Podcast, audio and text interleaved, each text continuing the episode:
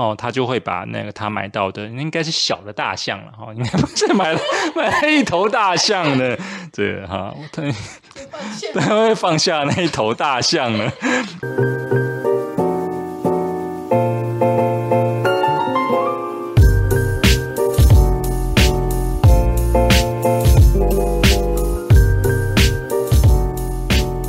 该听新闻喽。欢迎收听盒子与阿布布的青少年新闻周报。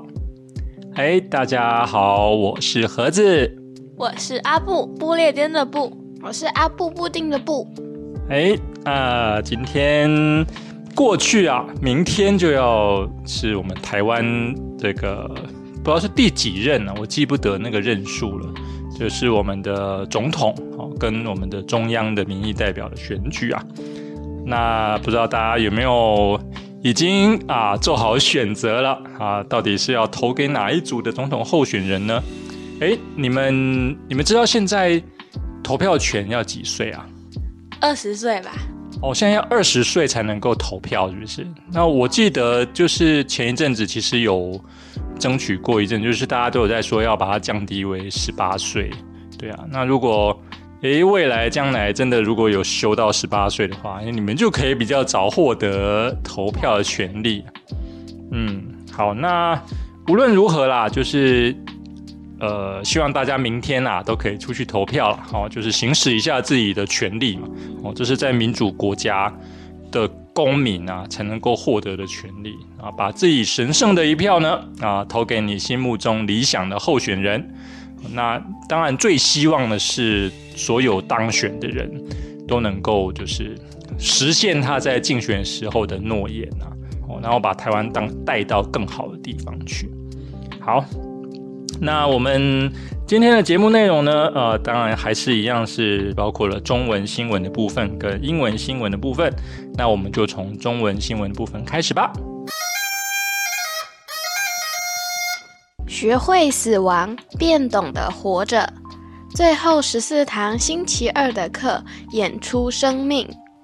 当你学会死亡，你便懂得活着。死亡只结束了生命，没有结束关系。果陀剧场经典剧作《最后十四堂星期二的课》，演出场次已突破三百场次。剧情改编自米奇·艾尔邦的回忆录《最后十四堂星期二的课》，记录与罹患渐冻症的大学教授互动的日子。教授将他所剩无几的日子中，把自己的生命当作是活教材教导他。渐冻症协会理事长屈颖说：“渐冻症本身是个严肃的话题。”透过剧场，能让人了解疾病，也能反思生命。果陀剧场改编此书，在剧场上重现此剧作。剧场国宝金世杰，戏剧老手卜学亮携手出演。渐冻人协会理事长屈颖说：“渐冻症本身是个严肃的议题，带给大众的反思也相对庄重。”剧情穿插笑料与感动元素，让疾病不再那么有距离感，反而在观看间重新思考生命的真谛。好，那我们今天中文新闻的部分啊，跟大家介绍了这个果陀剧场的一个舞舞台剧啊，它就是《最后十四堂星期二的课》。那相信应该有不少的听众，其实说不定都已经看过这一本书了，哦，或者是已经知道了这一个这一段其实是回忆录的故事了，哦，那我们诶，我们在去年的好像三四月的时候吧，其实我们全家就去看了这一部舞台剧，我记得我们那时候好像去是去台南看的，就是说你们刚开始看完的时候啊。不是会觉得特别的感动吗？我觉得刚看完之后，就是会觉得很有启发，可能会感觉到一点生命的意义之类的东西。就突然会觉得，哎，其实生命这件事情，就是其实每一个人的生命可能都或长或或短嘛，对。但是你要怎么样让自己的有限的这段生命啊，活得更有意义，对不对？大概是他要跟我们说的。那你们知道那个渐冻症啊的状况吗？从舞台剧的那个感觉，好像是他那个肢体上好像越来越不能够自在的活动，然后好像最后还会影响到他的对他的呼吸啊，他的中枢神经啊什么的。对，所以。我我我们在现场看那个金世杰在演出的时候，对，其实他可以说把那个病症的，就是会有那个反应的感觉，就是很传神的就表达出来，嗯，所以我们在当下其实是有点那个，就是这个叫怎么讲，很很感动的感觉啦。好，那那你们看完了这部舞台剧之后，你们有建议大家去看吗？嗯我觉得很适合去看。我问一个问题啦，因为舞台剧啊，有的时候其实他要传达的东西啊，都不会是表面上那么简单的东西。因为即使他用了很多的那个笑话去铺陈，可是他有的时候他要传达的都是像什么生命的意义啦，或者是有有一些值得反思的东西。那你会觉得舞台剧这种东西有适合？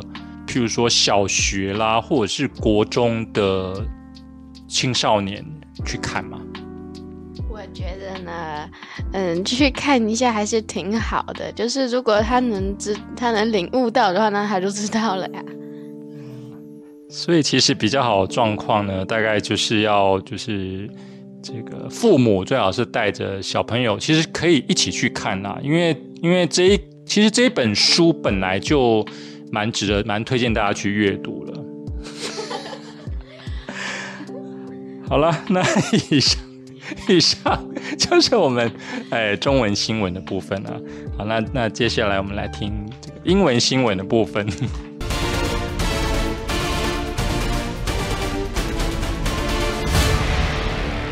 Why I've hidden twenty-two elephants around the world?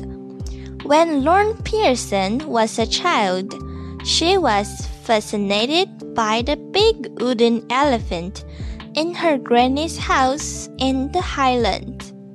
On visits, she would lie down next to the orna ornament while she listened to the story of how her grandfather brought it back from India. In 2002, Lorne who was then living in Glasgow, found a small white elephant in a gift shop and sent it to her granny for Christmas. But her granny, who was 87, died on the 13th of December that year before receiving it. Lauren asked her aunt Sheila if she could unwrap it and put it in the coffin with her granny, and she agreed.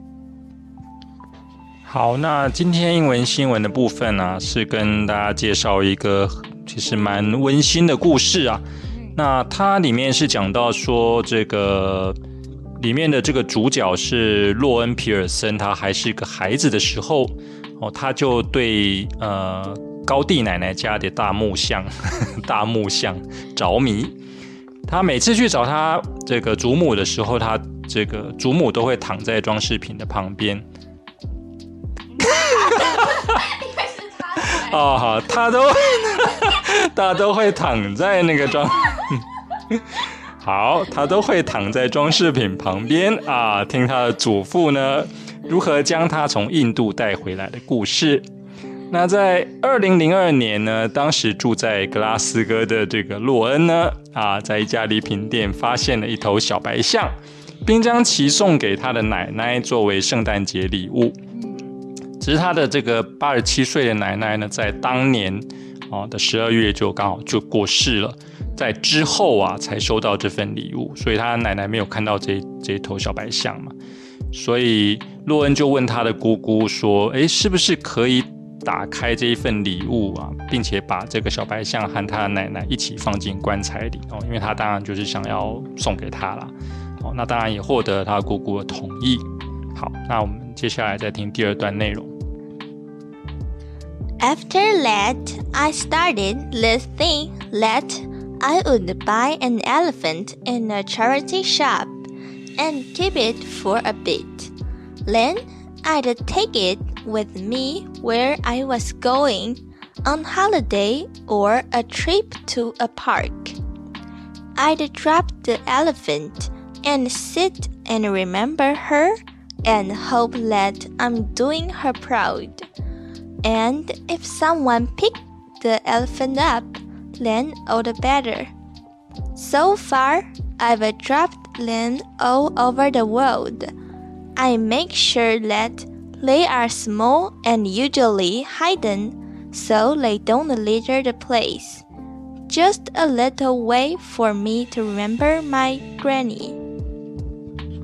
好，那么第二段的内容，他说这个四十三岁，啊，什么四十三岁？其实就是他告诉这个 BBC 的这个记者说呢，那洛恩就说他之后呢会开始做这件事情，哈，他会在慈善商店呢购买一头大象啊，并且保留它一段时间。那之后会带着他呢去他想要去的地方，无论是去度假还是去公园。然后呢，哦，他就会把那个他买到的，应该是小的大象了，哦，应该不是买了买了一头大象的，对哈，他他会放下那一头大象呢，呃，坐下来，并且记住它，哦，并且希望我能让这个他他的祖母感到骄傲。如果有一天有一个人捡起了这个大象，那就更好了。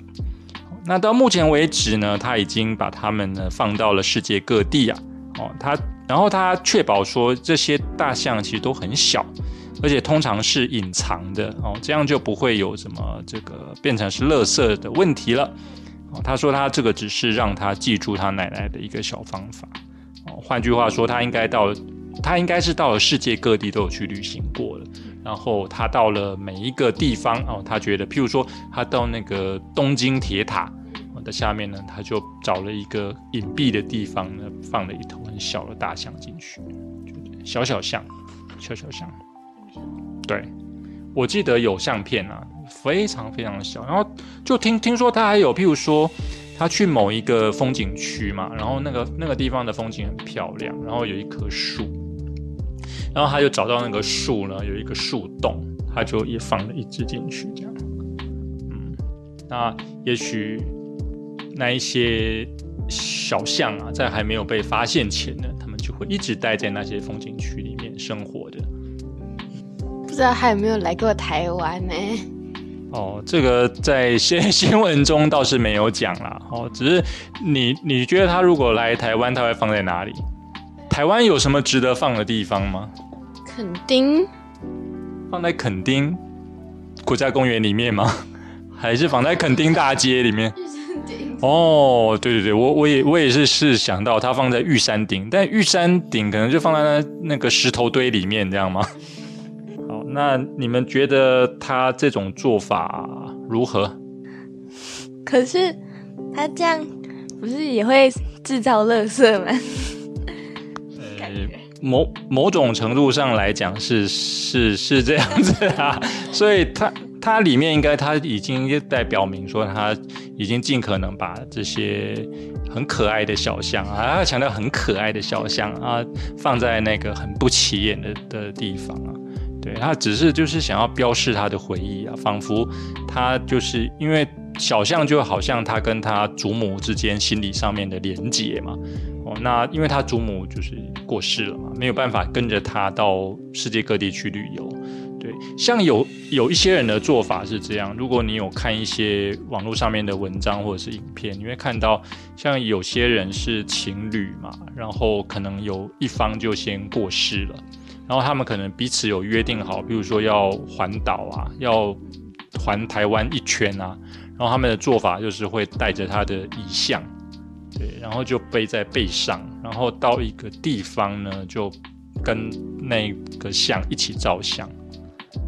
还有的人是做那种等等身的像，做等身的像，然后就到一个点的时候，譬如说到那个阳明山的花钟，他就把它给放放放出来，放在他旁边，然后就拍照这样。我就仿佛跟着他去完完完成他没有做完的事情。对啊，这个的确是有的啦。但是放小象，我倒是第一次听到。对，所以他大概想要表示的是那种感觉。那至于它会会不会变垃圾，这这很有可能呢，因为假如刚好被人家捡到啊，然后因为别人也不知道它代表的意义是什么，可能就把它当垃圾丢掉了。对，只是说这个新闻如果出来后。对，我们将来如果到了这个世界各地去旅游的时候，哎，可能就稍微看一下，哎，有没有小象？哎，如果有小象，你你就会知道是这个洛恩皮尔森，哎放的。对，那我们跟这个洛恩皮尔森跟洛恩皮尔森的奶奶就有了连接了。那，对，这这个是一个蛮有趣的地方了。好，那这大概就是我们今天的新闻内容部分了。好，那。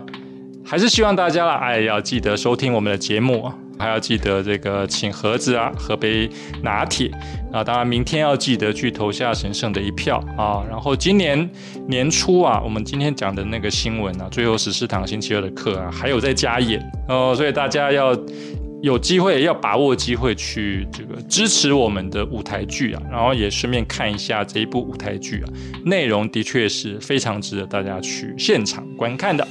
好，那我们今天的节目就到此结束，谢谢大家收听，拜拜，拜拜，拜拜。好，蛮短的，而且还有还有一堆，对啊。